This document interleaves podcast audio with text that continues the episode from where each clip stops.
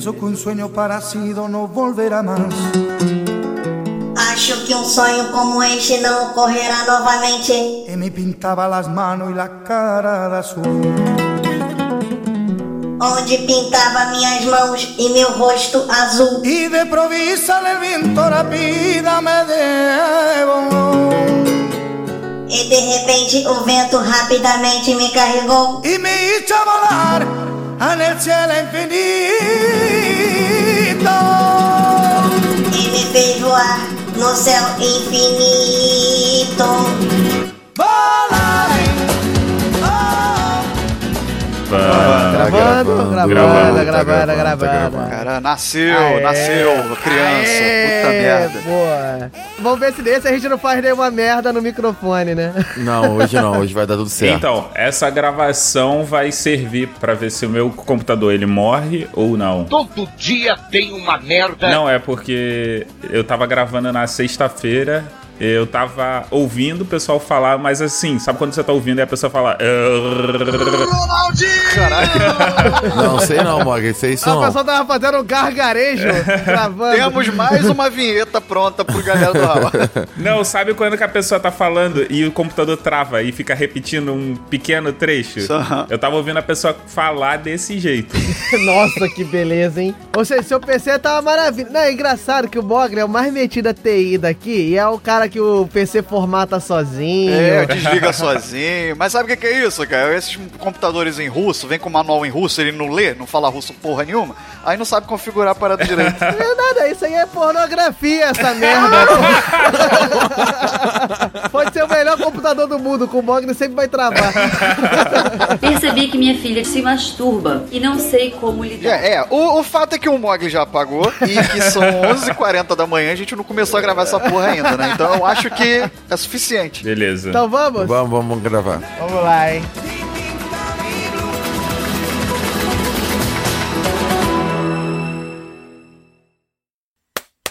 Pronto, começou!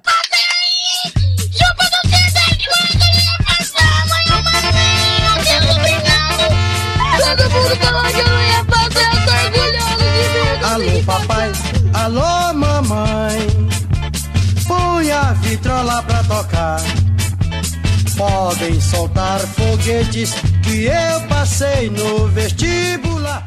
Fala galera, eu sou o Diogo Bob e eu ganhei o prêmio Américo Piquet. Que diabo é E ninguém sabe o que, que é essa merda. Eu tô na dúvida, mas eu vou te dar os parabéns mesmo assim. Mas eu acho que eu sei o que, que é. Ah, eu sei que, que prêmio é esse. É do bem colocado no vestibular, não é isso? Nossa, o meu vai ser o, o antagônico do Diogo, completamente o contrário. Vai lá, solta o som aí, vai lá. Fala galera, aqui quem fala é o Mogli e nada melhor do que tirar uma soneca durante a prova do vestibular. Sensacional, hein? Esse episódio promete. Bêbado. Eu sou Thiago Rissuti e eu já passei no vestibular e não fiquei sabendo. Meu nome é Wesley Storm e com 16 anos eu não escolhia nem meu almoço, tive que escolher minha profissão. Ah, é que isso aí. isso? Ficou uma semana ensaiando essa frase. Pode ter certeza. E talvez seja a que faz mais sentido, né? Todo mundo já passou por isso. É isso aí, meu pessoal. Ó, atendendo a pedidos de ouvintes, pedidos de alunos, pedidos do mundo inteiro e da podosfera mundial. Nossa. mentira! Nós estamos aqui, os professores da galera do Hall. A gente vai, depois de uns casts bacanas aí sobre ensino, a gente tá aqui pra falar sobre vestibular, sobre passar para a universidade. Estamos chegando aí, né? Estamos nas proximidades do Enem. Então custa um pouco aqui falar das nossas experiências, como é que foi, como é que foi entrar na universidade, como é que a gente pensava, o que, que a gente imaginava da prova do vestibular e o que, que a gente faz e deixa de fazer, ou o que a gente não faz e não deixa de fazer, que era o que você deveria seguir, na verdade.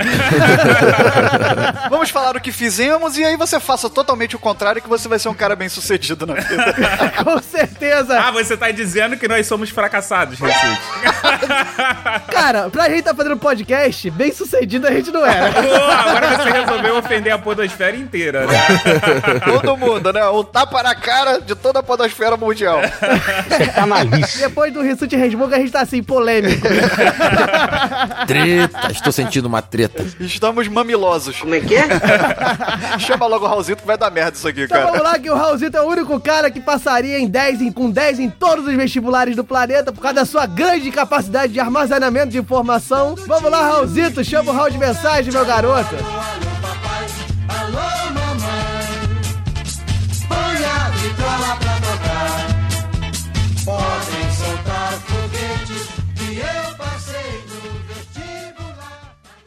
Pacote de dados atualizado e pronto para leitura.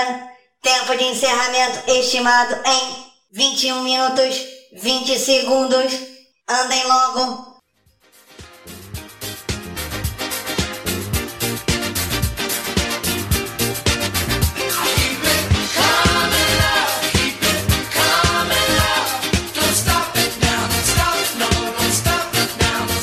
Keep it coming on, keep it coming on. Olá, meninos e meninas. Eu sou o Wesley Storm e estamos aqui em mais um round de mensagens. Não é isso, Thiago Rissuti? Tô aqui, tô aqui também, galera. Tá aí em corpo presente, o espírito tá voando, não é isso, garoto?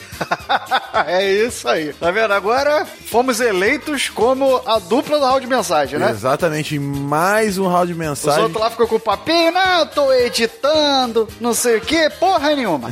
é, pois é. Mas a gente vem aqui pro round de mensagem feliz, não é isso, Rissuti? Com certeza. Se eles não querem falar com os ouvintes, a gente faz questão. Olha aí. Não, não, não, não vamos mentir, cara. Aqui que a gente pode interagir com os ouvintes e dar o feedback nessas duas semanas do lançamento do episódio do Galera do Hall. Exatamente. E aqui pra começar, aquele bate-papo de sempre, né, Wesley? Então, quem quiser falar com a gente, acha a gente de que maneira? Então, é só você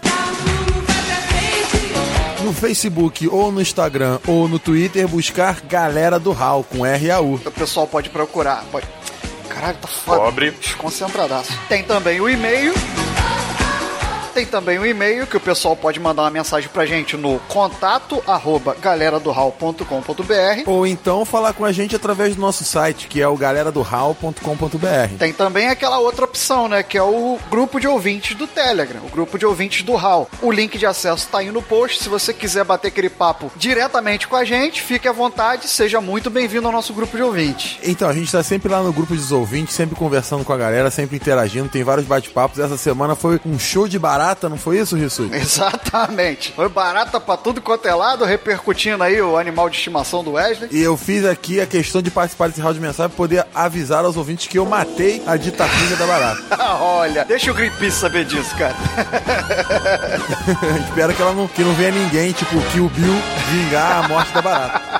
Mas aí, a falecida barata, né? Que Deus a tenha, né? Vai deixar saudades aí, tá eternizada no episódio passado do Galera do Hall. E além disso, de falar de barata, o que a gente tem que pedir pros nossos ouvintes? Pra poder classificar a gente lá no iTunes. Então, você ouvinte que tem um iPhone ou que ouve pelo iTunes e ainda não foi lá estrelar o Galera do Hall, vai lá naquele esquema de sempre, né? Se você gostou, dá cinco estrelinhas e deixa um comentário bonito. E se você não gostou? Tá, só cinco estrelinhas. Não precisa deixar o comentário, beleza? Exatamente. Então a gente pede sempre também que o pessoal compartilhe nossas postagens, mande o link dos episódios pros amigos que você acha que vai gostar. Os que acha que não vai gostar também, como diz o Mogli, manda pro seu pior inimigo e fala assim: escuta essa merda aqui. Isso é sem vergonha isso. A gente agradece muito, ajuda demais na divulgação e a gente agradece aqui quem tem feito isso. Exatamente. E além de compartilhar nossas postagens, vale a pena vocês assinarem os nossos feeds no agregador de podcast que vocês têm no celular, né? A galera do iPhone já vem com o aplicativo de podcast instalado no iPhone, é só ir lá e assinar o Galera do Hall. Ou se você tem,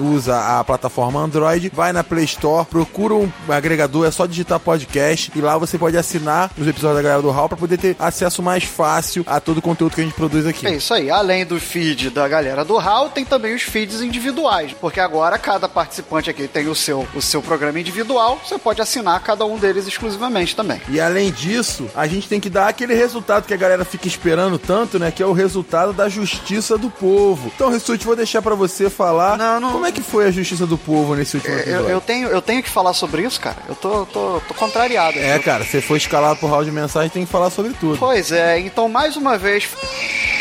Foi cometida uma injustiça do povo votando no Mogli, dizendo que ele foi melhor na sala de justiça. Vai fazer o quê, né? Dizem que a voz do povo é a voz de Deus, tem que engolir. Mas, mas o Mogli foi melhor do que quem? É, que eu, né?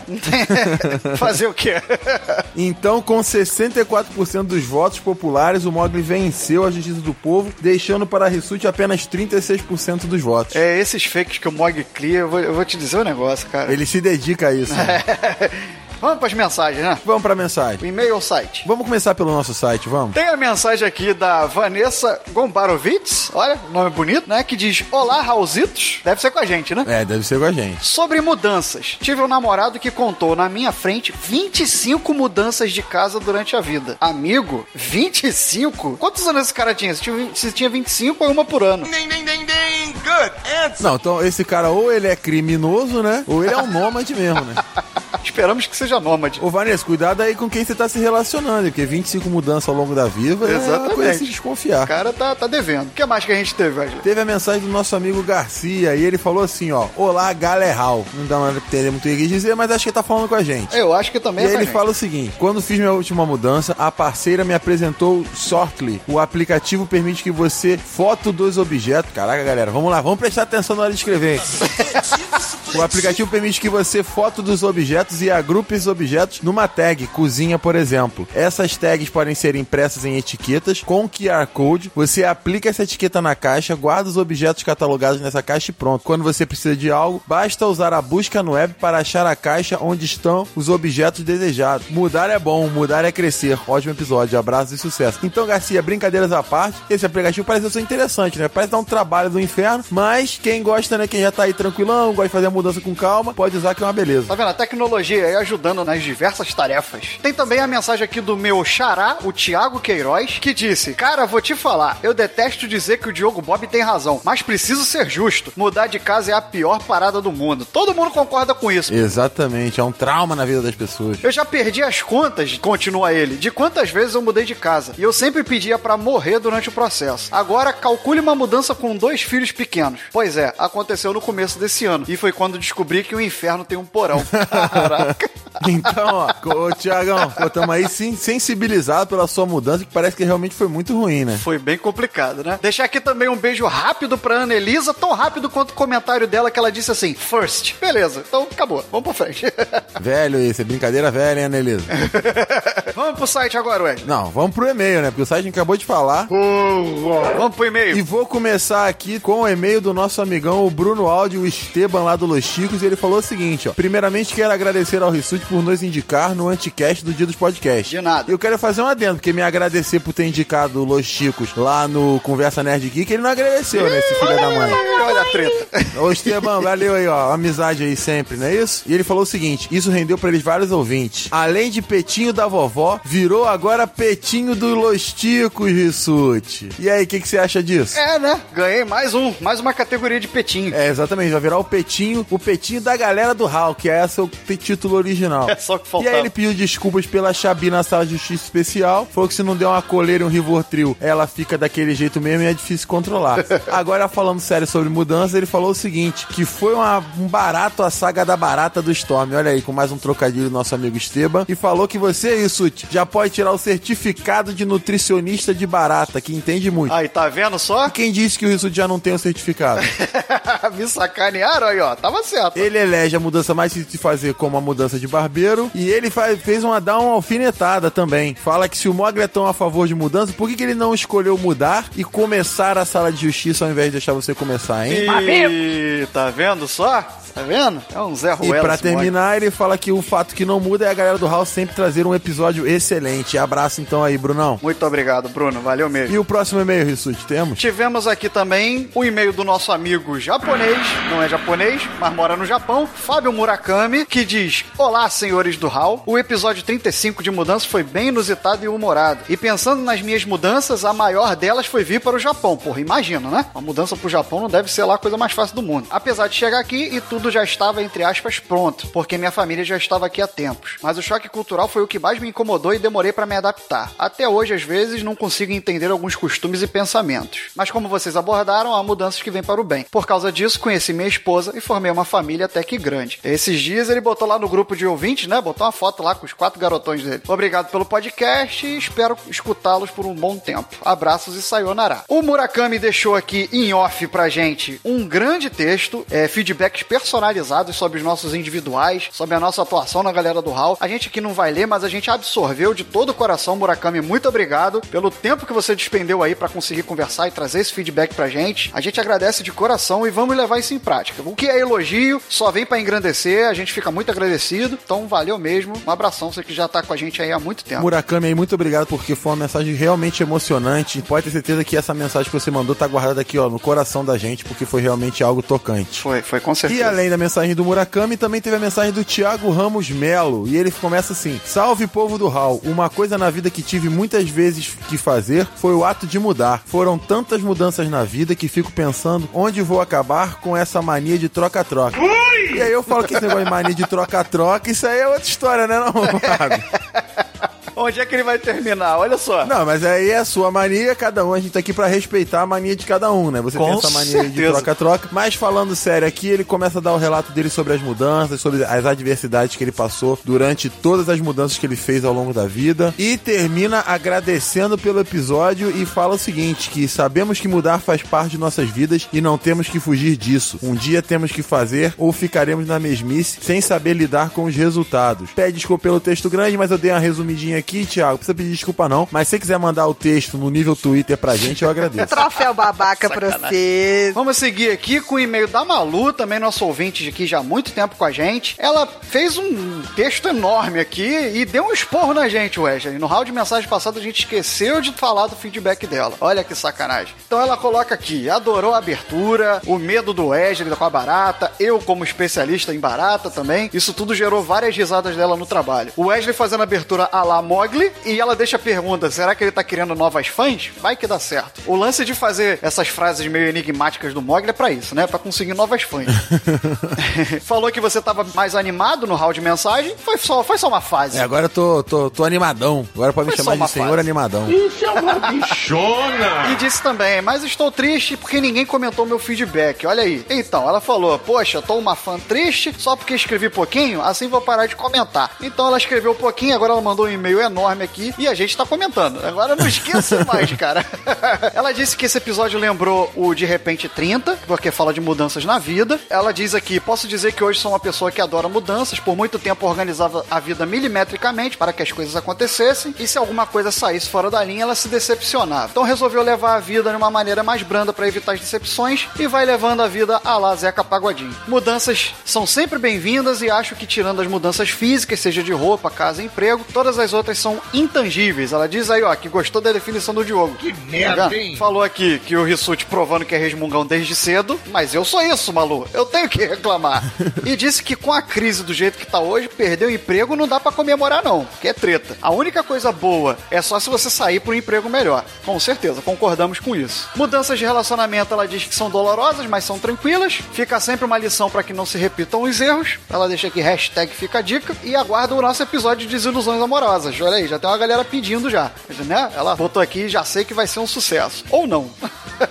Pode deixar as pessoas deprimidas. Em relação ao tema da, da sala de justiça, é claro que mudanças geram estresse e incerteza, mas a vida é movida por escolhas, mudanças e adaptações. E ela bota aqui, e Mogli, não posso concordar com você. As empresas, quando estão em crise, não é por uma questão de não ter se antecipado a mudanças e planejamento. Existem mais fatores intrínsecos a essa questão. E ela bota aqui entre parênteses, administradora na área. É a chamada carteirada. Então Mogli fica quietinho porque ela sabe o que ela tá falando. Toma um soquinho na cara, Mogli, de leve. Né? Toma. Chup.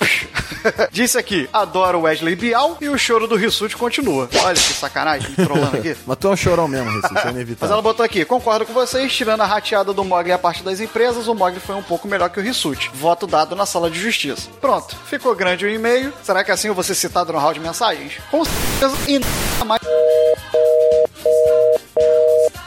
E além das nossas mensagens selecionadas, Thiago Rissuti, vale a pena a gente mandar aquele salve pra quem? Pra galera do Instagram, pra galera do Facebook e pra galera do Twitter. É muita gente que compartilha, que troca ideia, que retuita, que curte. Então a gente deixa aqui um beijo grande pra todo mundo. Valeu mesmo, isso ajuda muito na divulgação do podcast. Valeu, galera. E lá do grupo de ouvintes do Telegram veio o cara que acertou a dica. Foi o nosso amigo Daniel Azevedo. Cravou mudanças. Palmas pra ele, acertou. Ganhou aquele joinha básico, né? Exatamente, ganhou o joinha da semana. Ó, quatro joinhas aqui, ó. Dois meu e dois do Wesley pra você. Tô fazendo joinha aqui, ó, pra você, Daniel. Eu Valeu, um abração tô. aí, irmão. Parabéns, Daniel. E Wesley, teve andança na podosfera? E olha que teve bastante andança, hein?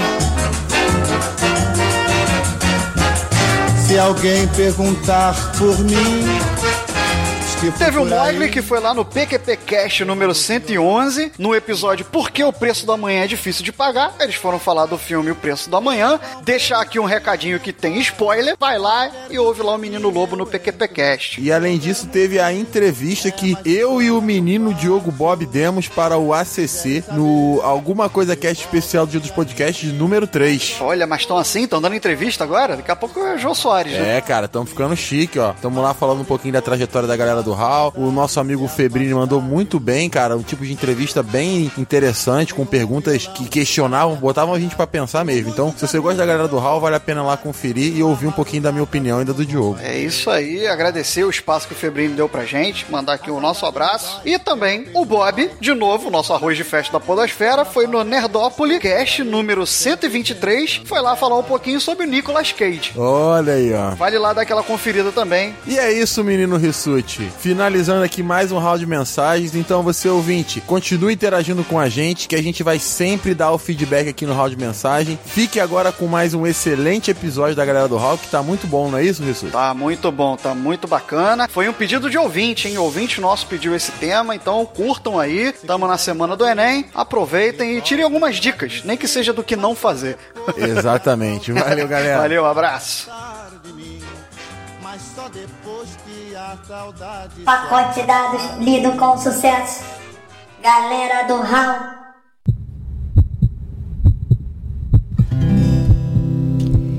Esse tório, urânio, cúrio, hidrogênio Tem que decorar e é uma desgraça O fiscal já sabe cada movimento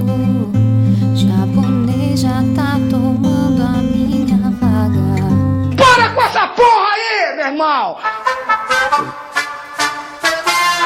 Se arrocha pra você que há tanto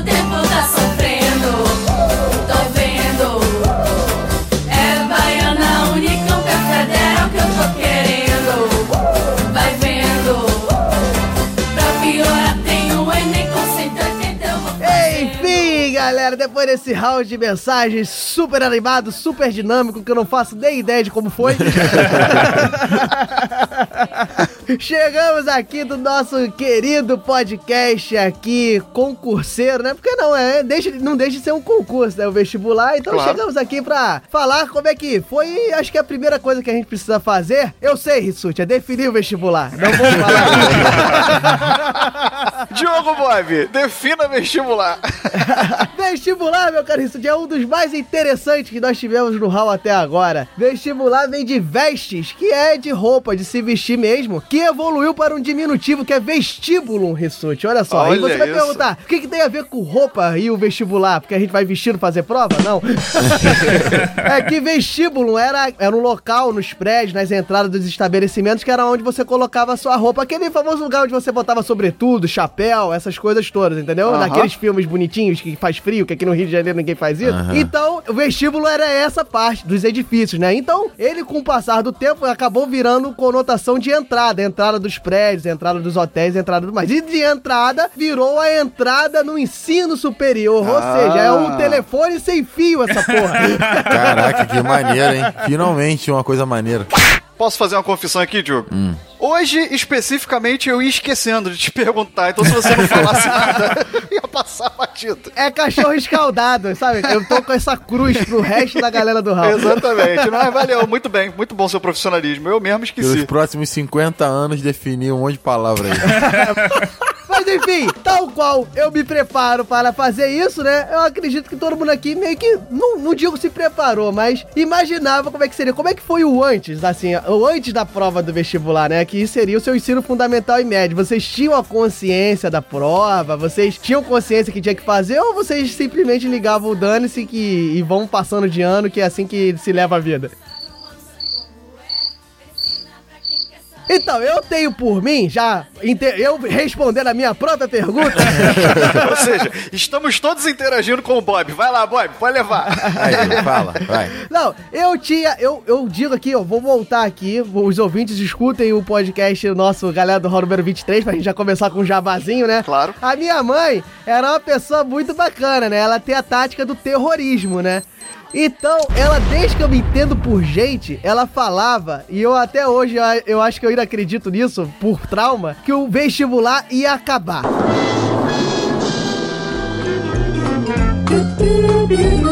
Você só ia entrar nas universidades a partir das suas notas no ensino fundamental, no ensino médio. Eles iam avaliar o seu desempenho acadêmico até ali pra você poder ingressar ou não com uma bolsa de estudo. Aí eu Nossa. ficava vendo aqueles filmes dos Estados Unidos, que é meio que é isso que acontece. Eu comecei a acreditar nessa porra. Então, desde que eu me entendo por gente, eu estudo a Vera, vamos dizer assim, é, tentando entender as matérias pra que quando chegasse no vestibular, entre aspas, eu tivesse boas notas e, pô, conseguisse ingressar. Ou seja, eu era um nerd filho da p. Porque tua mãe te trollou, né? Porque minha mãe me deu uma trollada. Isso é um exemplo de mãe, hein? Educou Isso é exemplo, tá vendo? Como fazer o filho estudar. É isso aí, mas gostei da estratégia da tua mãe. Quando for pai, vou botar em prática. Funciona. Dicas de como tornar o seu filho nerd. Instigue o medo nele. Eu tinha, é, ao longo do ensino médio, principalmente, não do fundamental, mas no ensino médio eu tinha a ideia, sim, de que eu teria que fazer uma prova, né, pra escolher o que, que eu queria ser, vamos dizer assim, quando crescesse, né? Enfim, mas eu acho que isso traz muita pressão. Naquele momento eu me sentia muito responsável por fazer uma decisão tão grande, tão importante, como o Wesley mencionou na abertura dele. Então eu gostava de algumas coisas, de algumas matérias diferentes, mas eu falava assim, cara, eu gosto hoje, mas será que isso é o que eu quero fazer pra vida toda? Eu tô com medo. Música triste, editor. Eu passei o ensino médio, ou boa parte do ensino médio, com essa pressão de pensar, de tomar a melhor decisão possível, dentre tudo aquilo que eu gostava no colégio, vamos dizer assim, que é a nossa referência, né? Ah, eu gosto de matemática, eu gosto disso, gosto disso. O que, que eu vou fazer depois? Então, mais do que me preocupar com a prova, eu me preocupava com a escolha. Filosófico isso. E ia levando o ensino médio na boa. Nunca fui.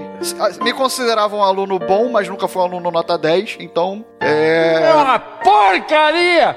Fazia o, o- o básico ali o suficiente, tentava aprender e era um aluno nota 7, 8, tava bom já. Mas aí não era nem esse o ponto. O ponto era a mesma pressão de ter que fazer a escolha no futuro. futuro, futuro, futuro. O meu jeito foi mais fácil, ó. Eu fiquei com essa pressão desde o sexto ano.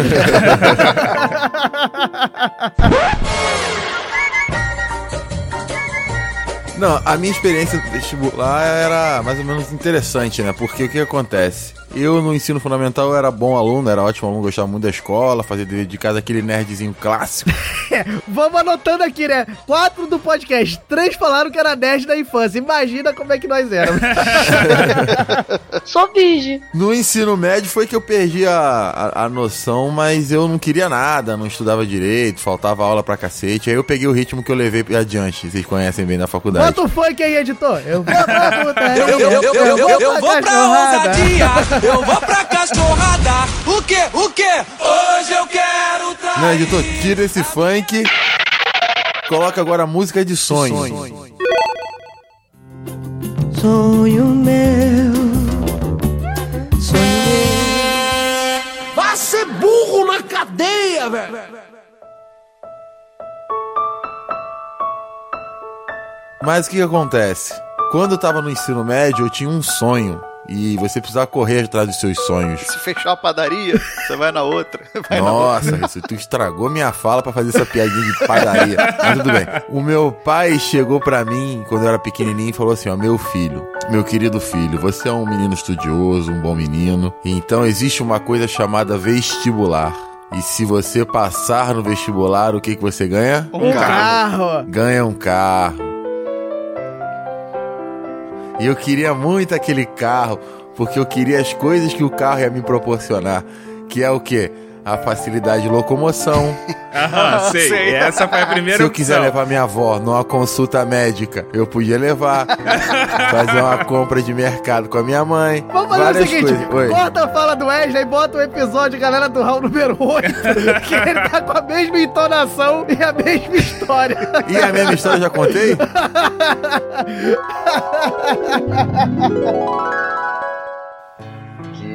Uma vez, meu pai, quando eu era bem pequenininho, ele chegou pra mim e falou assim: Meu filho querido, se você passar no vestibular, você ganha o quê? Um carro. Um carro. E aí eu queria passar no vestibular. Volta o cão arrependido. Ai, meu Então deixa eu Deus. fazer só um adendo aqui, que é meu tio também, pra me incentivar, também me ofereceu um carro, disse que se eu passasse, ele ia me dar um carro. Só que ele falou assim, pô, eu vou te dar um carro, eu vou te dar um chevette. Eu falei, não quero essa porra não, deixa, deixa que eu estudo aqui por mim mesmo. Olha que moleque escroto, cara. Negou o presente do tio. Ai, isso tu é muito escroto. O Rissuti ia ser o, o mal mal da malhação, cara, que tinha o Chevette. Olha Não, sacanagem, eu não falei, mas que houve a, houve a, a promessa, O Rissuti, dentre nós, sempre foi o riquinho rico do grupo, né? Estou sentindo uma treta. Ih, olha a treta, olha a treta. Nunca fui. É o Kiko. Esse nunca moleque fui, é o vai Kiko. pro inferno, nunca fui. Playboyzinho de merda. Vai pro inferno. Não, não. Do, do terceiro período em diante só ia de carro. Isso. Não ia mesmo. Não ia mesmo. Enfim, já conseguimos nosso primeiro objetivo do cast, que é irritar o Rissuti. Agora, Mogli, diga como é que foi sua experiência no vestibular. Você ficava naquelas ruas de Bangu brincando de pique e pensando na prova? Ah, mas vem cá, mas o Mogli ia, ia com a tal da Fiorino do pai também, tá? No início da faculdade. Vai pra merda. Olha o Rissuti puto ainda ó. Agora ele pode falar. Não, eu fui mesmo, sem problema, mas eu rachava tudo com meu pai. Sou rica! Só tem playboy nesse podcast, só riquinho. Viu? Mas o que que acontece? Eu passei o ensino médio, praticamente o primeiro ano eu nem sabia o que era vestibular. Até o primeiro ano eu não sabia o que era vestibular. No segundo e no terceiro ano que eu comecei a me questionar, porque as pessoas começavam a, a falar dessa possibilidade. E eu sempre fui uma pessoa que nunca fiquei pensando muito no futuro. Vagabundo. Eu sempre deixo as coisas chegarem pra eu refletir sobre aquilo, porque eu acho que não, preci- não tenho necessidade de morrer por antecipação. A preguiça. E no terceiro ano, do segundo pro terceiro ano, eu comecei a me questionar o que, que eu ia fazer da vida, porque eu não sabia, né? E tinha que procurar uma profissão, tinha que me decidir. E eu, quando eu tava no segundo semestre do terceiro ano, percebi que eu era assinante da Infoexame já fazia dois anos e eu devorava a revista de cabo a rabo. Devore os livros. E foi aí que eu falei assim, cara, é lógico, só tem uma resposta óbvia pra profissão que eu quero ser. Professor. Leitor. Trabalhar com informática. Eu quero ser leitor profissional. Vagabundo. Ficar sentado na praça, lendo revista, isso é uma boa profissão. Mas aí, como eu já expliquei no Você Trabalha Só da Aula, é, eu acabei não fazendo informática, fazendo matemática e curtindo. Não, mas é uma parada interessante que vocês tocaram aí, foi o Rissuti até que falou e o, o Mogli complementou. É interessante porque nessa idade que a gente tá comentando aqui, a gente falou inicialmente do ensino fundamental, mas quando a gente tá no ensino médio mais próximo de decidir, a gente não tem muito contato com profissões, a gente tem contato com as disciplinas ali e você não sabe muito bem realmente como é que funciona a profissão, o que que ela vai usar, o que, que vai deixar de usar. Então, acho que cabe de deixar de conselho aqui pra quem estiver escutando e for fazer a prova que você relaxe, você dê uma pesquisada na profissão, mas se você não acertar de primeira, meu amigo, acontece. Todo mundo aqui e fez uma escolha, pensou o N vezes se era correto ou não e acabou virando podcaster aqui, né? E ainda penso se essa foi uma escolha correta também. É, o máximo contato que a gente tinha eram aqueles testes vocacionais que vinham em revistas, não era isso? É, tinha os guias de vestibular também, que vinha geralmente assim, os cursos e a descrição do perfil daquele profissional. Isso eu lia muito. Eu via assim, dentro das as escolhas, as opções que eu tinha, eu vi o que, que cada profissional ficava fazendo. Então isso foi uma coisa que me guiou um pouco, né? Porque, ah, beleza, um médico veterinário, é, a gente sabe mais ou menos o que, que faz, mas o que, que faz um engenheiro elétrico? Na época eu não tinha noção. Então eu começava a ler sobre aquilo e via se era mais o meu perfil ou não. Então acho que vale a pena a pessoa, o candidato hoje a vestibular, se informar. Isso minimiza um pouco a possibilidade de você errar, digamos assim, mas também não elimina nada. E se errar, eu não vejo problema. Você chegar no meio e falar, fala, não, peraí, vou seguir pra outro caminho. É, e uma coisa que é um diferencial de hoje é que antigamente a gente tinha que escolher antes de fazer a prova, né? Hoje com a, hoje com o Sisu, o candidato escolhe as profissões depois que ele tem a nota dele. Então, ele pode escolher as profissões a partir de para quais ele vai passar. Também já dá uma facilitada nessa escolha. Mas olha só, é, duas coisas que eu quero que a gente precisa falar. É, a primeira diz com relação à diferença do vestibular, como era antes e como é hoje. Ah, antigamente a gente não tinha muita noção de vestibular porque não era muito tratado isso, né? E era um processo caro, complicado, porque a gente tinha que pagar para cada faculdade que você quisesse tentar, você tinha que pagar uma inscrição para cada vestibular. Então isso acabava sendo muito caro. Tô pobre, pobre, Então, Mogli, eu acho que vale a pena a gente dar uma explicada rapidinha para os ouvintes mais jovens. É que hoje em dia eles fazem a prova do Enem, que vale como a prova do vestibular para as universidades públicas, né? Algumas universidades privadas aceitam e até a universidade estrangeira aceita. Mas na nossa época, cada universidade ela tinha a própria prova. Então, falando aqui no Rio de Janeiro, a UFRJ tinha a prova dela, a UF tinha uma outra prova, a UERJ tinha uma outra prova, a Unirio também tinha a sua. A Rural. Então, se você quisesse ingressar em uma dessas universidades, você tinha que fazer os processos seletivos separadamente. E aí, como o Mogli falou, cada processo seletivo era uma inscrição que você pagava, era uma dinâmica diferente de prova que você tinha que fazer. E aí, isso deixava o nosso vestibular né, um pouco mais confuso para a pessoa. Eu, por exemplo, falando da minha experiência, em cada universidade que eu prestei vestibular, eu botei uma coisa diferente. Porque eu tinha 16 anos na época, eu era um ano adiantado na escola. Queria ter um filho assim. E meio que não sabia muito bem. Então, Sim, e complementando o que eu tava dizendo, isso faz com que você hoje tenha uma visão muito maior pro vestibular. Por quê? Não sei. Porque se uma coisa tá unificada e você também tem a intensificação do MEC nessa área para que as pessoas façam vestibular, porque o país precisa de profissionais é, capacitados, você tem uma visualização maior. Só que eu tenho um pequeno probleminha com o que, como é hoje e como era antes, né? Já avisei que vai dar merda isso. Antes você tinha aquele, pô, nessa prova eu fui mal, na prova do outro vestibular eu posso me dar melhor. Isso eu percebi quando eu fiz as provas, porque tinha a prova que você não tava legal, aí você, pô, automaticamente isso se refletia no seu desempenho. E outras que eu saía sabendo que eu tinha mandado bem na prova. E sem contar que eu acho, eu acho que todo mundo aqui concorda que o processo que é feito do vestibular, do Enem, ele é maçante. Ele é horrível. Eu acho que a prova do Enem ela é péssima. Eu, sinceramente, o modelo é bom, pelo que vocês disseram, a questão de baratear, né? O, custo, a né? questão do, da tentativa, porque você não tem que pagar todas as inscrições, você vai pagar uma só. Sim, isso é um ponto uma positivo. prova unificada pro Brasil inteiro. Exatamente, mas eu acho que é uma prova mal. Ah, desculpa, agora eu vou, vou ser polêmico mesmo. Eu acho que é uma prova mal feita e que avalia se o cara sabe aguentar, sabe, muito tempo fazendo uma prova maçante. Você tem dois dias de uma prova extremamente cansativa. Isso é uma verdadeira pouca vergonha. Sinceramente, eu não gosto do modelo do Enem. Eu acho que é uma prova não bem formulada. Mas o, o modelo que você diz que tá falando é a organização da, da execução, a execução É, da prova. exatamente. A prova em si, você tem uma prova maçante, você tem uma prova que às vezes o cara não consegue fazer até o fim, porque são textos longos, e, e eu acho que você às vezes não precisa botar um sábado e um domingo, você pode fazer duas etapas. É, não sei, eu não gosto da formulação da prova do Enem. Onde vai o dinheiro dos impostos que esses governos levam pra caramba?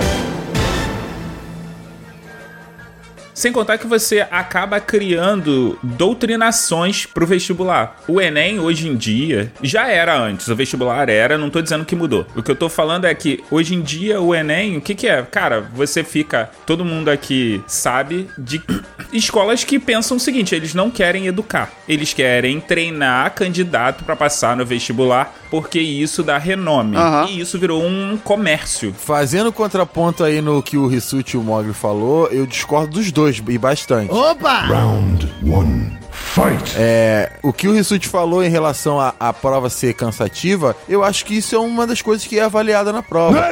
A estratégia do aluno, que o aluno vai criar a própria estratégia para fazer a prova, a capacidade dele de gerenciar o próprio tempo, a resistência dele, isso são etapas da avaliação do aluno e eu gosto do modelo porque acaba resolvendo, porque se não adianta você colocar, por exemplo, a prova em dois finais de semana. Tem muita gente no Brasil que tem que se deslocar para fazer a prova do Enem. Então, às vezes, o cara não pode se deslocar tanto tempo. Você tem que pensar no Enem como uma coisa pro Brasil inteiro. Então você tem que pensar desde o playboyzinho de Caxias que vai com o carro da mãe pra faculdade, até o índio que tá lá, ribeirinho, numa comunidade ribeirinha lá no meio da Amazônia. Então tem que ser uma prova que vai agregar todo mundo. E em relação ao mercado de, de escolas que fazem preparação só vestibular, não tem preocupação nenhuma com educar, isso existe desde sempre. Desde que começou o vestibular, as escolas se especializaram em fazer os alunos passarem no vestibular, mesmo que eles não tenham aprendido aquilo que eles deveriam aprender. Sei lá, eu não gosto. Eu acho que a prova do Enem, ela tanto é mal organizada que tu vê que ano sim, ano não, tem vazamento de questão, de, enfim, eu não, não gosto do sistema, eu acho que é,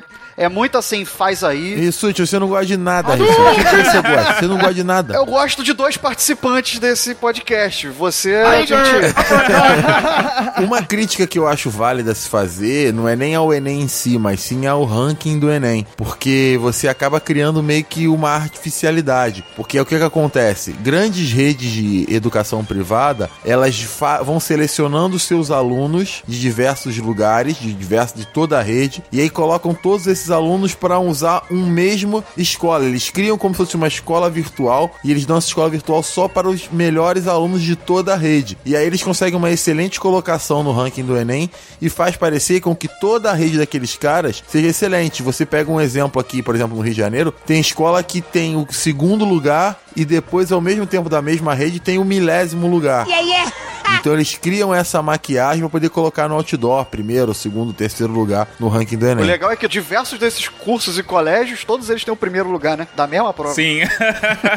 Isso é maneiro. Tu não é malandro, meu glu-glu, tu não é iaiá, tu não é o. Na minha opinião, o melhor sistema seria o sistema que era a ideia inicial do Enem. O Enem era você fazer uma avaliação ano após ano e dessa avaliação você tirasse uma média. Com base nessa média você ia poder entrar ou não numa faculdade. Por que que isso não funcionou? Isso não funcionou porque era muito caro. Porque a minha mãe trollou todo mundo, entendeu? E isso aí não pegou. Porque eu tô esperando isso desde 95. Eu juro pra merda.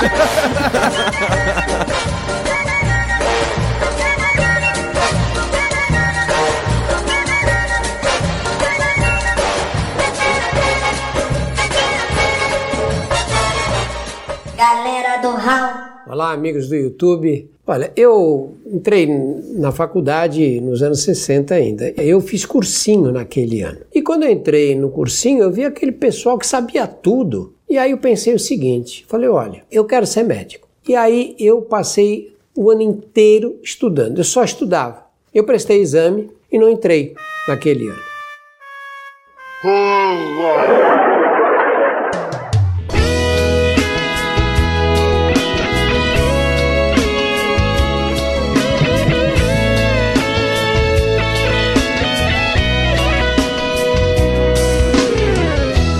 O HCG embrião não vive sem ele. E o LH mulher ovula com ele.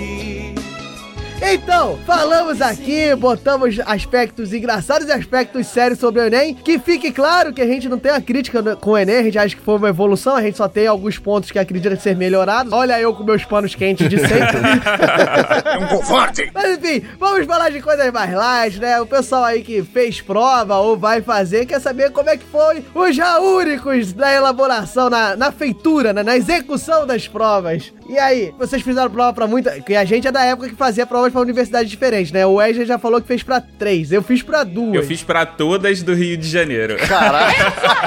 Olha o Riquinho aí pagando taxa de inscrição. Olha o playboyzinho de Tá vendo? Não, riquinho não. A, a partir do momento que eu decidi fazer o vestibular, os meus pais começaram a limitar a minha ração.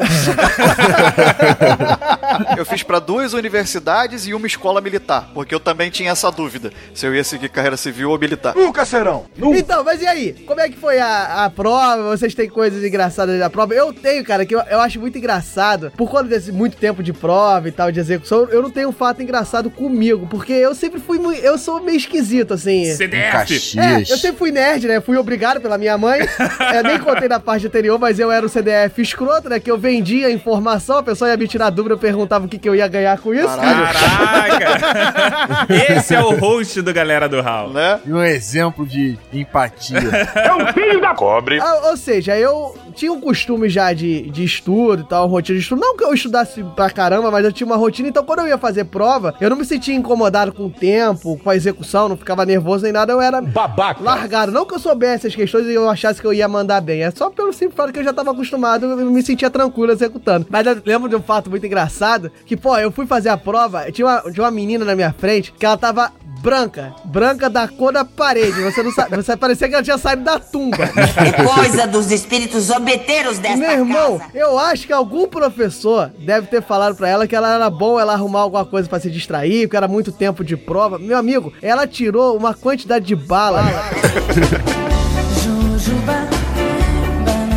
Eu acho que ela catou tipo uma caixa, ela comprou por atacado. Ela jogou aquilo em cima da mesa, fazia tipo prato de pedreiro, sabe? Aquele arroz, feijão, não sei o que, mas era só de bala. Ah, ah, você não sabe. Isso é nada mais, nada menos do que estratégia. Vai chupando bala e atrapalhando, né? É, tu vai chupando bala. Aí tu pega aquele saco que aí tu vai fica, vai mexendo na hora que você vai abrir aquela Ruffles, sabe? Aquela Ruffles toda barulhenta. Aquilo eu fico muito puto, maluco. Quando o cara leva um saco de Ruffles pra prova, que eu olho assim e falo, filha da mãe, tu não vai abrir essa merda, E né? come cara? a Ruffles devagar. É tipo o Storm gravando com a gente.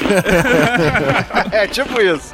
Não, então ela se ferrou, né? Porque ela ficou do meu lado, não me atrapalhou e saiu da prova com diabetes, porque ela comeu aquela porra toda. Não, e ainda tinha isso, né? Tinha aquela estratégia de. Nego falava assim: ó, não faz a barba não, deixa a barba grande, porque nego vai olhar e vai falar assim: caraca, esse maluco tá estudando direto, não tem nem tempo de fazer a barba.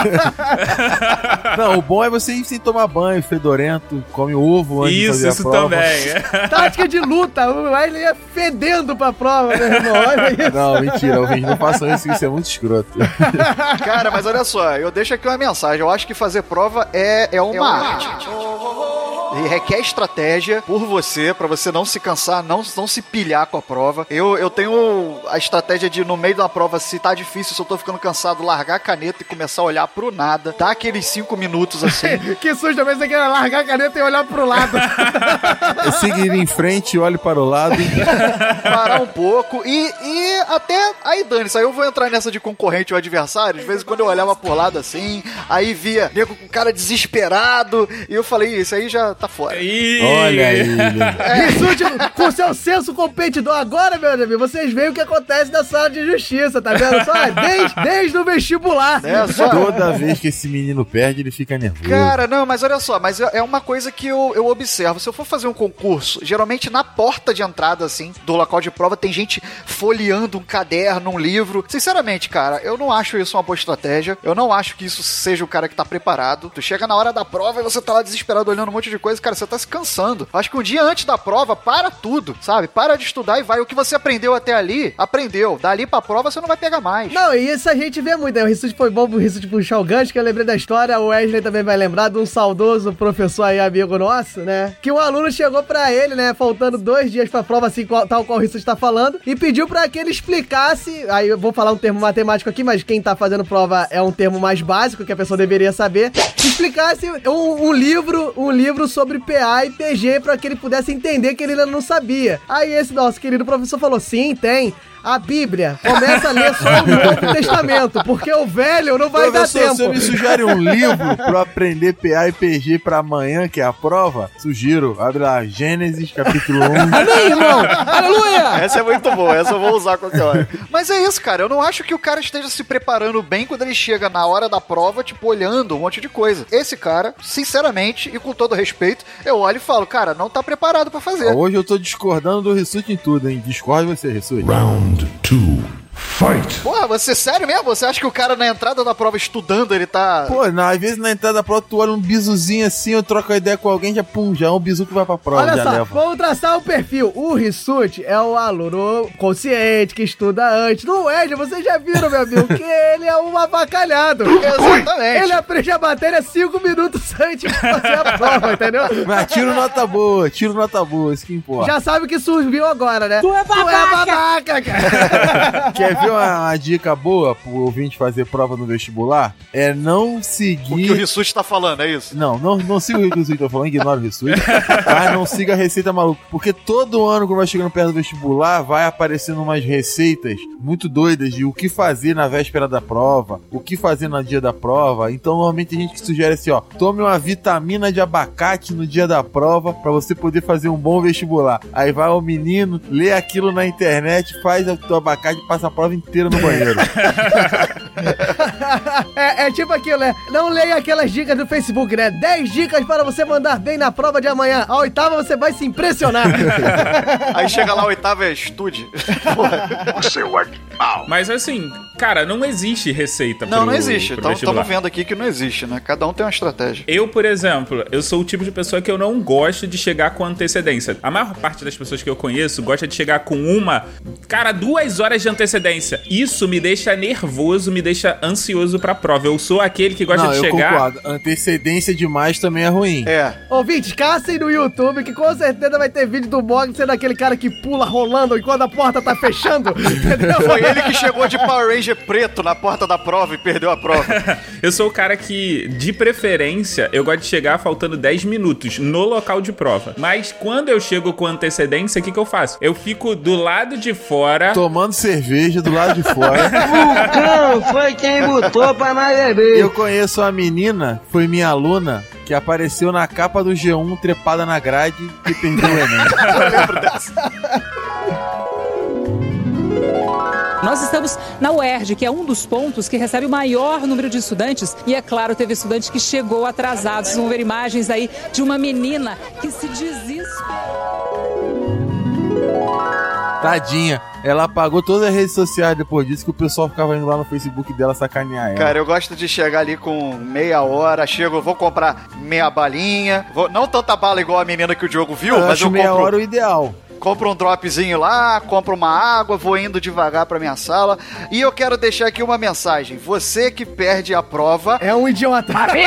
tem, tem, tudo bem, não dá para generalizar. Tem é, gente que realmente tem problemas para chegar. Mas tem a galera que, olha, é burrice pura. Lady K, de cá. Chegou aqui com o portão fechado. Nossa, que sacanagem. Burrice é quem vai fazer a prova sem a identidade. Esse é burro. mesmo. É, isso é idiotice. Esse é burro também. Mas assim, eu conheço gente que foi fazer a prova com. saiu de casa com três horas de antecedência, pegou o engarrafamento de duas horas É, e, acontece. tipo, não conseguiu chegar a tempo. Ah, mas isso Ah, aí. tem gente que é baleado a caminho da prova também. tem gente que morre, tem um infarto indo pra prova Tem também. um piripaque. Mas tem gente que eu vou te contar uma parada, maluco. É puro descaso. Não, mas sabe o que é isso? Eu vou explicar. Agora eu vou entrar na psicologia, ó. Presta atenção no que eu vou falar. Peraí, isso peraí, aí. peraí, peraí. Trilha para o Wesley psicólogo, por favor. Wesley, um toque de tempestade em sua vida. Isso aí, cara, é que acontece. A pessoa ela não quer fazer a prova. Entendeu? E aí o subconsciente dela faz com que ela se atrase, porque ela realmente não quer de fato fazer a prova. E ela não quer admitir pra si mesma. Vai retardando, que, né? Então, ela vai enrolando. É aquela questão do ato falho que a, que a psicologia explica, que não existe ato falho. Tudo que você faz tem uma, um propósito e uma queixa interna sua, entendeu?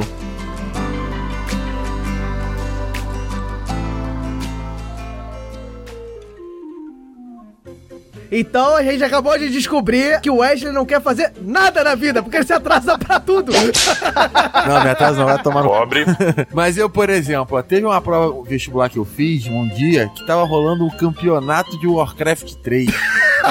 É claro que ia dar certo isso, né? Eu tava classificado pra final do campeonato, passei por duas etapas preliminares, e aí o dia da final bateu com o dia da prova da UFRJ. Olha aqui, sim, o que que aconteceu. Porra, é importante, né? Final do Warcraft 3 e sua vida. Prioridades, Prioridade. Não, aí minha mãe me obrigou, né? Eu falei, mãe, não vou fazer a prova, porque eu tenho campeonato de Warcraft 3, não vou fazer a prova. Minha mãe me obrigou a fazer a prova, me levou até a porta lá da UFRJ, me viu entrando, esperou o portão trancar pra eu não fugir. Aí eu fiz a prova voadão, assim, sabe voadão, fazendo a prova correndo assim, e fui fazer o campeonato. Aí pro UFRJ eu não passei não, cara. Talvez tenha sido por isso. Por que será? E ganhou o campeonato? Ganhei o boneco. Só Ganhou o boneco. Boneco maneiro. Bem louco. E pra, e pra que? Vocês falaram aí que cada um fez pra duas, três universidades. E pra que, que vocês tentaram? Tudo matemática? Não. O Mogli já disse que queria fazer informática, né? Mogli. O quê? Tá, foda-se. Deixa- Corta essa parte. Deixa isso, moleque, muito bom. Fecha o bloco! Fecha o bloco! Fecha o bloco!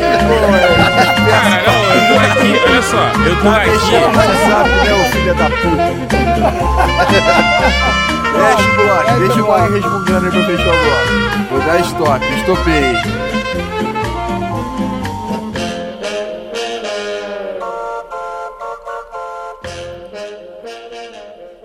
Galera do Hall. São muitas horas de prova e alguns levaram até lanchinhos para dentro da sala. Você veio preparado para a prova? Trouxe até um lanchinho? Foi, ó, com batata, um Rufus. No, God! No, God, please, no! Vou usar uma metáfora pra me declarar. E o sentido da palavra vou modificar. A vida sem você é uma guerra perdida. Então, como o Mogli dormiu na gravação, como os ouvintes acabaram de escutar, eu quero saber essa história de dormir, que até agora ele não falou merda nenhuma. Mogli, você dormiu fazendo prova, é isso mesmo? Como é que é isso, Mogli? Eu falei que a gente tem que ficar relaxado em prova tal, não se pilhar, mas nem tanto, né? Não, cara, o que acontece é o seguinte: eu, quando eu fui fazer o vestibular pra UERJ pela segunda vez, na segunda fase, na verdade, o que que acontece? Eu levantei cedo, porque as provas eram mais ou menos por volta das 10 horas da manhã, algo, algo do tipo. E aí eu fui pra lá e, pô, comecei a fazer a prova empolgadaço, só que teve uma hora que bateu uma lombeira, assim. o Mogli tava sob efeito de psicotrópicos, tava empolgadaço. Tava de ressaca, fala pra mim que tu tava de ressaca. Mas aí, voltando à minha história. Aí, pô, eu tava assim, tentando fazer, me forçando a fazer a questão. Eu falei, cara, eu não consigo, não vou conseguir. Aí eu, calma aí. Baixei a cabeça assim, dormi. Acho que eu devo ter dormido uma meia hora da prova. Caraca, maluco. Não, aí agora vamos juntar, né? O Rissuti com o seu lado competidor, ele olhou para o Mogli e falou assim: ó, esse aí é menos um. Não, ou esse tá bem demais, ou esse tá mal demais, né? Não tem meio termo. Aí eu dormi por meia hora, acordei. Tirou a baba da prova, né? Assim, o papel da folha Não, da eu prova tirei babado. justamente, eu tirei, eu tirei, do- eu botei um pouco pro lado pra justamente não babar na prova. Caraca. Imagina, olha o cartão resposta assim, todo babado, todo manchado. Não, mas olha só, isso não é o bastante. O quê? Eu, eu não Eu acredito. fui fazer no sétimo andar. Aí, ali na UERJ, é de frente pra uns prédios, né? Quando eu acordei meia hora depois, eu olhei pro lado e vi os prédios e vi a rotina do- de um domingo da galera. Olha o E Kibe! fiquei por mais 20 minutos apreciando um cara na rede. 20 minutos apreciando um cara na rede. Apreciando um cara. Lendo o seu jornal. Ah, beleza. Tava de cuequinha ele, Você Mogli, ficou é isso? secando o cara, né, Mog? Olhando o cara assim, passando óleo no corpo, é isso? Não, cara, mas assim, esses 50 minutos foram 50 minutos que fizeram com que o meu cérebro desse um boot e eu pudesse voltar a focar na prova. Fiz a prova e passei. O cérebro dele é igual o computador dele, mano. Leva 50 minutos pra dar boot.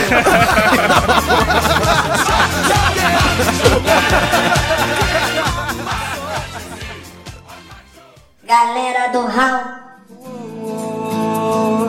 Agora é só decorar. Eu vou usar uma antítese pra poder unir ideias tão contrárias pra te confundir. A vida com você é como chorar e sorrir. Isso aí só mostra que não tem muito jeito de fazer a prova, né? Você só tem que estar relaxado pra fazer de uma maneira tranquila ali, da maneira que você consiga raciocinar. Relaxado, nível babando em cima da prova. Você tem que ver, cara, que às vezes você tá num momento da prova que você não consegue. E você precisa, do mesmo jeito que o Rissuti, ele precisa parar, olhar pro nada, você de repente precisa, sei lá, ficar rabiscando no papel um, um momentinho que você pode pensar que tá perdendo Você tempo. precisa aquele momento momento de esvaziar a mente. Isso, exatamente. Olha só, se o Mogli ficou assim, fazendo a prova, dormindo, babando, olhando pra gente, imagina como é que foi ele aguardando o resultado da prova. Ignorou. Falar, ah, um dia eu fico sabendo. Cara, olha só, essa é uma história hilária. Imagina que na semana que saem os resultados do vestibular, você precisa tirar não um, mas dois sisos. e aí, um dos seus sisos, ele insiste em não estancar o sangue. Fica espirrando assim. tss, Eu tô imaginando ele gritando passei e cuspindo sangue pra tudo. Não, é aí o, aí o que que aconteceu foi o seguinte, aí eu fui olhando algumas, não passei, aí fiquei assim, ah, tá tranquilo. Aí quando me vem um amigo e fala assim, seu nome é Mogli? aí eu falei, é. Mentira. Aí ele, ah, então você passou pra UERJ. Aí eu, sabe aquele momento que você tá. Você tá querendo vibrar. Aquele momento que você tá tendo convulsão, é isso? Não, aquele momento que você tá querendo vibrar, mas você sabe que se você vibrar, vai descer uma cachoeira pelo seu dente. Nossa. Que nojo. Aí eu fiquei num misto de querendo comemorar e um misto de, tipo, tendo que me conter. Com as bochechas de Kiko, né? Tudo É, inchado. eu tava com bochecha de Kiko. Cara, eu tenho duas histórias que, que se complementam, né? Porque eu fiz vestibular a primeira vez, quando eu tava no terceiro ano ainda. Eu não passei. Né? Fiz só pra matemática na, na UERJ, não passei. Burro. Posso? Posso, né? Posso, tá, obrigado. Enfim, é, não passei, mas, mas fui reclassificado. Só que eu não fiquei sabendo. Eu não sei porque eu não recebi o maldito telegrama. Eu sei que, beleza, ó, não aconteceu, não- então vou, vou estudar mais um ano, né? E fui estudando nesse ano, me preparei tanto para aquelas duas provas que eu falei, quanto para a prova militar. Um belo dia lá, pro meio do ano, eu fui cismar de dar uma olhada no site da UERJ, pegar algumas provas, já que eu tava ainda estudando. Vi, assim, alguns arquivos sobre pessoas reclassificadas. É uma listagem de nomes. Aí eu fui, deixa eu ver aqui o negócio. Cliquei, fui fuçar. Aí tava meu nome lá, lá na terceira reclassificação, sei lá. Enfim, eu tinha sido chamado, né? Reclassificado em algum momento e só vi alguns meses depois. Burro. Mas, Rissuti, você sabe por que, que isso aconteceu, né? Porque não chegou o telegrama. Porque no edital manda você ficar acompanhando o. Pois é, Que a exatamente. UERJ não vai se dar o trabalho de mandar telegrama pra você. É possível. Me liga, editor. Eu! Me manda um telegrama. uma carta de amor.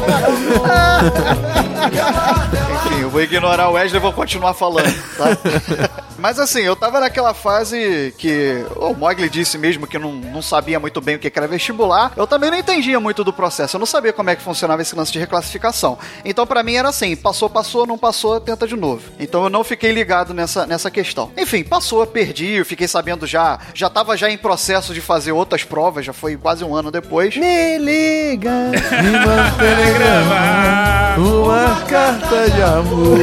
De amor, de amor. Desculpa, Rissuti. Então, nesse momento eu fiz prova pra duas universidades. Eu sou da galera que matemática era o plano B. O meu plano A eu fiz pra Universidade Rural do Rio, tentei veterinária. E minha mãe, por exemplo, sempre me apoiou nas minhas decisões, mas era muito mais inclinada que eu passasse, que eu não passasse pra matemática, vamos botar nesses termos, que eu passasse pra qualquer outra coisa. E aí eu dei uma trollada nela, porque eu não passei pra veterinária, eu passei pra matemática. Eu cheguei e falei: "Mãe, passei pra veterinária". "Ai, meu filho, graças a Deus, que bom". Eu falei: "Não, mãe, mentira, eu passei pra matemática".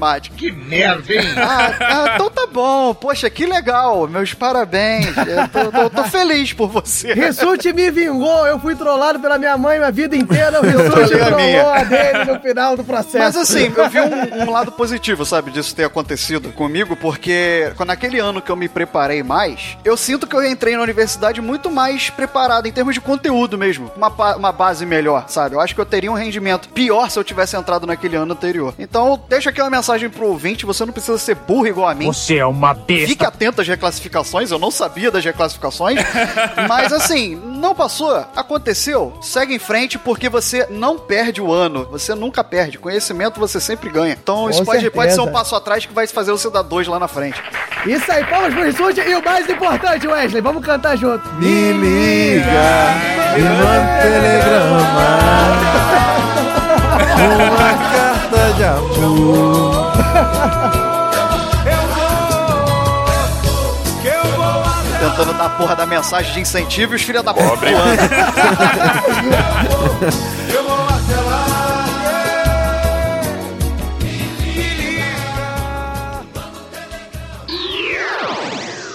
Mais tarde, na sala de justiça.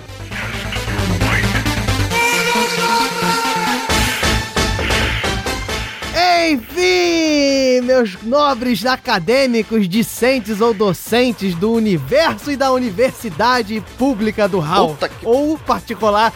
O Diogo tá levando dinheiro do governo aí, não tá falando nada. Daqui a pouco tá vindo alguém aqui tomar o galera do É. Raul da gente. Vai ter o cu pra galera do Hall. Puta que Enfim, meus companheiros, chegamos aqui no momento mais queridinha, né? Estamos falando de vestibular, falamos de universidade, falamos de tudo. Vamos fazer um debate de ideias. Olha que a coisa mais bonita do que botar aqui vai virar a redação do Enem aqui Não façam isso, ouvintes, não façam isso. Mas é isso aí, chegamos no nosso debate, na nossa sangria desatada. Então, Mogli, diga aí o que, que a gente vai discutir hoje. Na sala de justiça teremos Team Universidade Particular e Team Universidade Pública. Olha aí, rapaz. Uma verdadeira guerra, civil. Olha a dona deixa pra subir a trilha, assim que eu gosto. Mas é isso aí, depois de um debate sangrento que tivemos há dois podcasts atrás, né? Team Madruga versus Team Girafares, agora é Team Universidade Particular e Pública. Mas chega de delongas, vai lá, Raulzito, sorteia aí quem vai estar nessa briga acadêmica.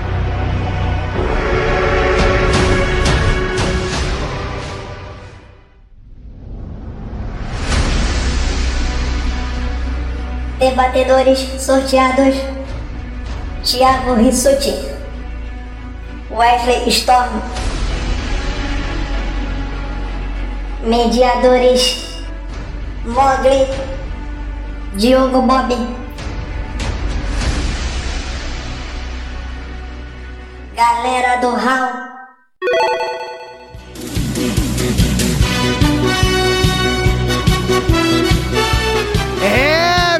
Companheiros, olha só. Caraca, eu de novo, Raulzito. Puta merda.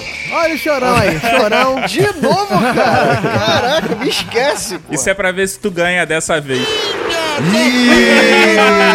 só, rapaz. Ó, tô quieto, hein, Rissuja. Eu vou ficar bolado O comigo. mediador botando traumas do passado, Thiago Rissuti, que foi derrotado por ele aí na última sala de justiça. Mas vamos lá, Thiago Rissuti, a su- seu papel continua, mesmo sendo debatedor. Explique como é que funciona a sala de justiça. Então, meus caros ouvintes, depois do mimimi do Mogli, né, como é que funciona o nosso debate? Ele funciona no sistema 90, 60, 30. Cada competidor vai ter 90 segundos para expor suas ideias, 60 segundos para rebater o adversário e os 30 segundos para fechar, sacramentar a minha vitória no caso.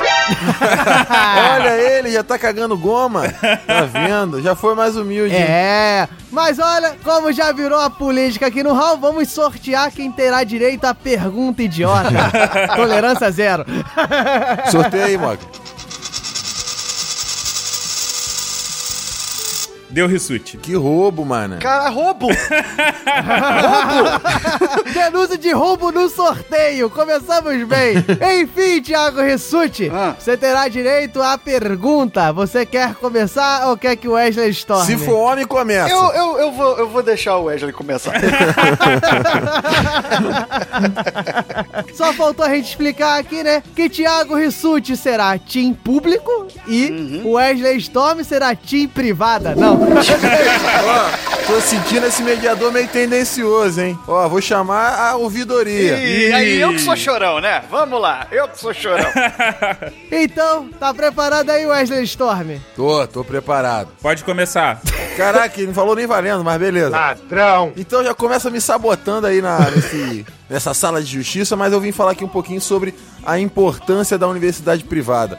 Então, meus queridos ouvintes, eu vou tocar num ponto fundamental que é a greve. Quando você vai buscar uma universidade, você quer uma universidade em que tem aulas constantes, em que o professor não falte, em que a matéria seja dada, seja fiscalizado pelo professor. Então você está falando de querer uma universidade privada. Por quê? O que, que acontece? Devido a todos esses problemas, questão de política invadindo a universidade, em que a universidade ela está muito mais preocupada com fazer política do que com a aula, com o aluno propriamente dito. Você vai acabar tendo diversos problemas se você optar pela universidade pública. Você vai ter várias greves. Eu, por exemplo, todo mundo aqui que está nessa discussão passou por pelo menos três greves na época da UERJ. Então, a universidade privada, ela livra você, ouvinte, de ter essas greves. E além disso, o comprometimento dos professores com o aluno. Quem meu. universidade 30 pública sabe que existem faltando. muitos professores que simplesmente cagam pros alunos. Eles não dão a atenção necessária. Professor que nem dá aula vai, que ele passa trabalhinho e que 20. passa todo mundo na matéria e não tem problema. Fora a questão da infraestrutura. A infraestrutura da universidade pública está cada vez pior, porque o governo vem num processo de sucateamento 10. da universidade pública, fazendo com que a universidade privada se destaque em termos de infraestrutura para você aprender. Parou, parou, parou! Rapaz, falou de greve, falou que pinga água, tem infiltração, falou que tá tudo cacarecado. Isso e aí, aqui é Jesus, tá preparado pra porcaria. falar aí da universidade, sei lá, de pau a pique? Que Pau o a pessoal falou aí? Vamos lá, tô preparado. Então vamos lá. Valendo. Então, a pública, ela não é melhor do que a particular. Ela é muito melhor do que a particular. As pessoas passam a vida sonhando com uma vaga na universidade pública, se preparam durante anos para entrar numa universidade pública. Isso tem que ter um motivo. Beleza? O currículo é mais bem aceito. Quando você bota lá, fiz uma pública, é mais valorizado no mercado. Isso tem que ter um motivo. E o motivo é que 10 das melhores universidades do Brasil são universidades públicas. Beleza, a gente tem ali algumas particulares que são boas, mas não passam de 3 ou 4. Eu posso citar aqui dezenas e me pergunto se não são centenas as universidades públicas brasileiras que são citadas como excelentes, como excepcionais, como que prisam pela excelência no ensino. Beleza? É. Elas só não são melhores por falta de investimento, mas isso aí não é culpa da universidade, é culpa da gestão pública. E é por isso que os professores fazem greve, para fazer, para exigir aquilo que o governo deveria fazer por obrigação, porque a educação pública, ela está na Constituição, ela tem que ser dada com qualidade, mas não é. Então, por conta da, da, da gestão pública, os professores entram em greve. Mas mesmo assim, mesmo com greve, mesmo com falta de investimento, 20. ainda é na pública que você tem maior número de produção acadêmica, produção científica, produção cultural, maior número de patentes, maior número de oportunidades. Dez. Tá? Me diz uma pública que trabalha com pesquisa, ou você vai dizer uma, eu quero que você me diga três. Não vai ter. Agora, Cinco. todas as públicas têm, na sua Três, essência, o trabalho dois, em cima de pesquisa um, científica. Zero. Ô, parou, parou, parou! Eu só quero que o Rissuti me diga o que, que é prisa. Eu falei, preso? Falou. Era pra ser preso, desculpa. É, rapaz! Rissuti pegou sua bandana do PSTU. Puta que pariu, olha aí. Teve ouvinte falando que eu sou petista, não muda meu partido, porra. Tá preparado aí, Wesley Storm, para os seus 60 segundos aí? Pronto, pronto. Então vamos lá. Valendo. Round two, fight! Não, ele tá falando desse monte de coisa, mas ele tá falando de universidades que não dão condições do aluno estudar.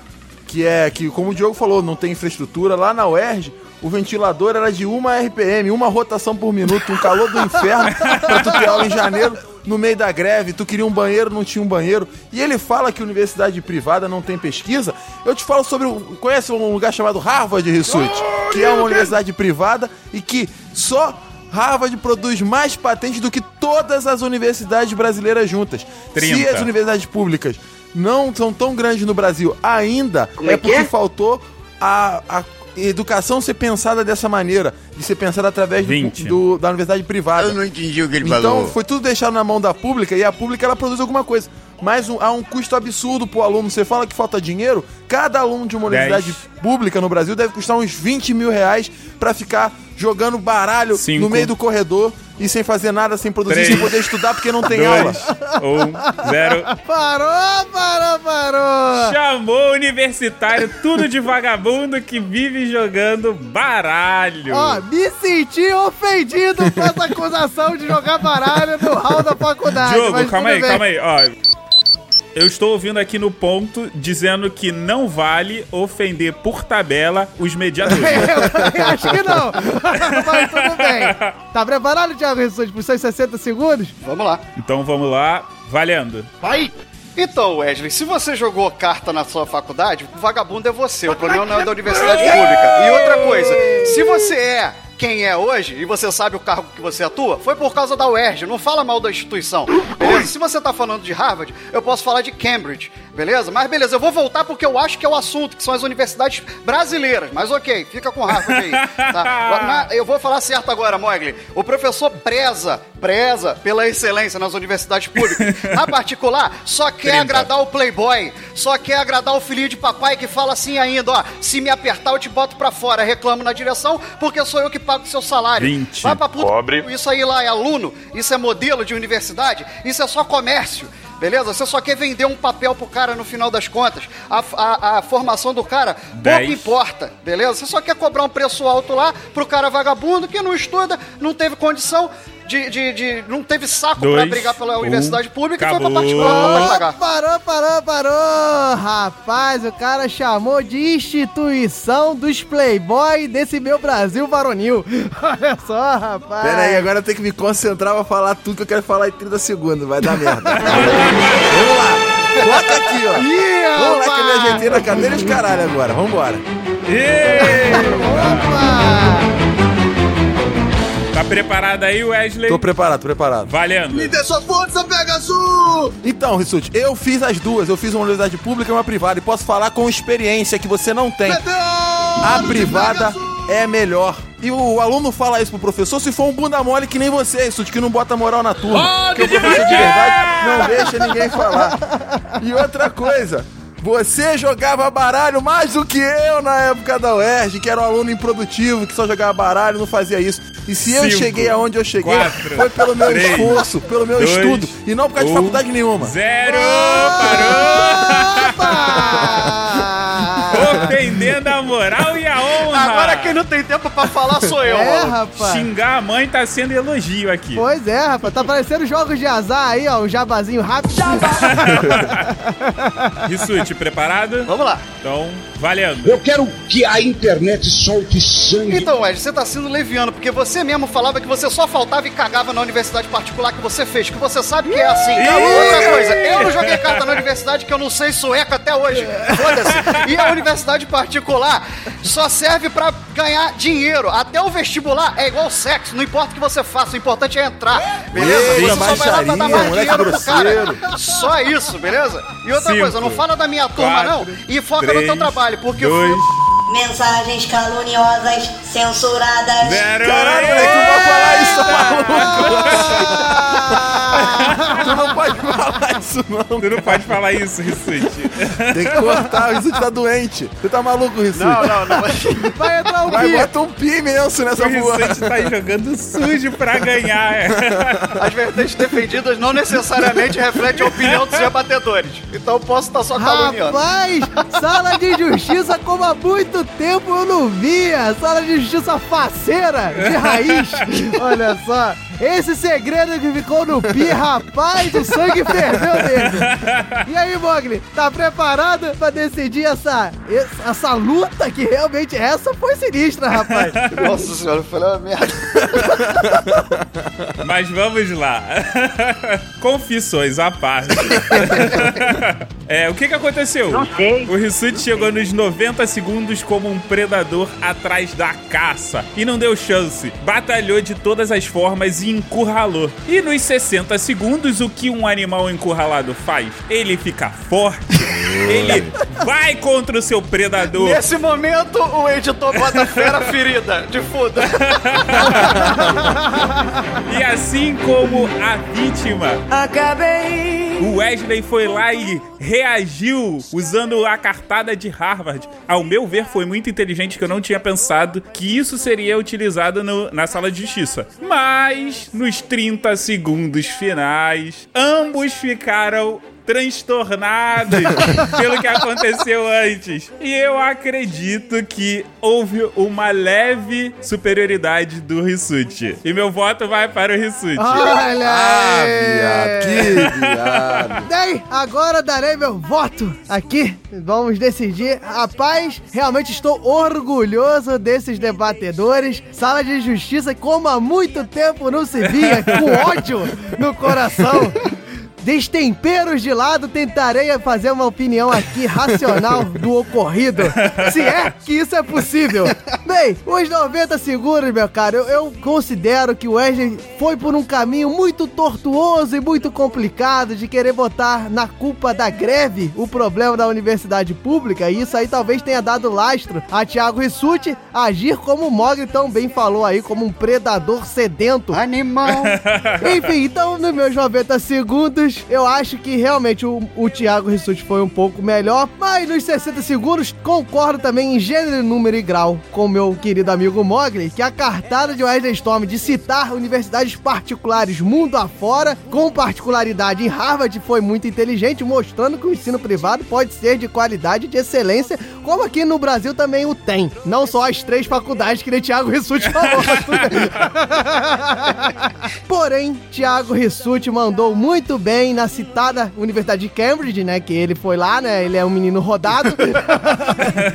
que é uma universidade pública, também mostrando que a excelência no ensino talvez não esteja no simples fato da universidade pública e privada que deixa a gente aqui até cima do muro, né? Para não dar mais delongas, meu voto vai para Thiago Rissuti, que soube melhor argumentar os seus pontos, botando a excelência, botando o ensino acima de tudo e não características aí de uma universidade da outra. Acho que esse é o foco principal, a formação do cidadão. Então meu voto é no Thiago Rissuti, mas de qualquer forma, vocês dois fiquem ali no canto, respirando, no cantinho da amizade, por favor.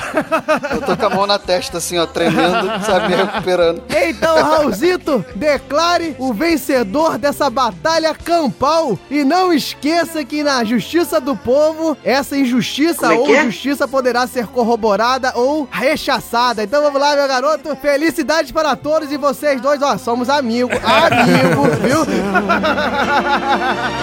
Não vou mudar. Esse caso não tem solução. Vencedor, Thiago Rissuti. Era ferida no corpo, na alma e no coração. Galera do Hall adverte: as vertentes defendidas não necessariamente refletem a opinião dos debatedores. Galera do Hall.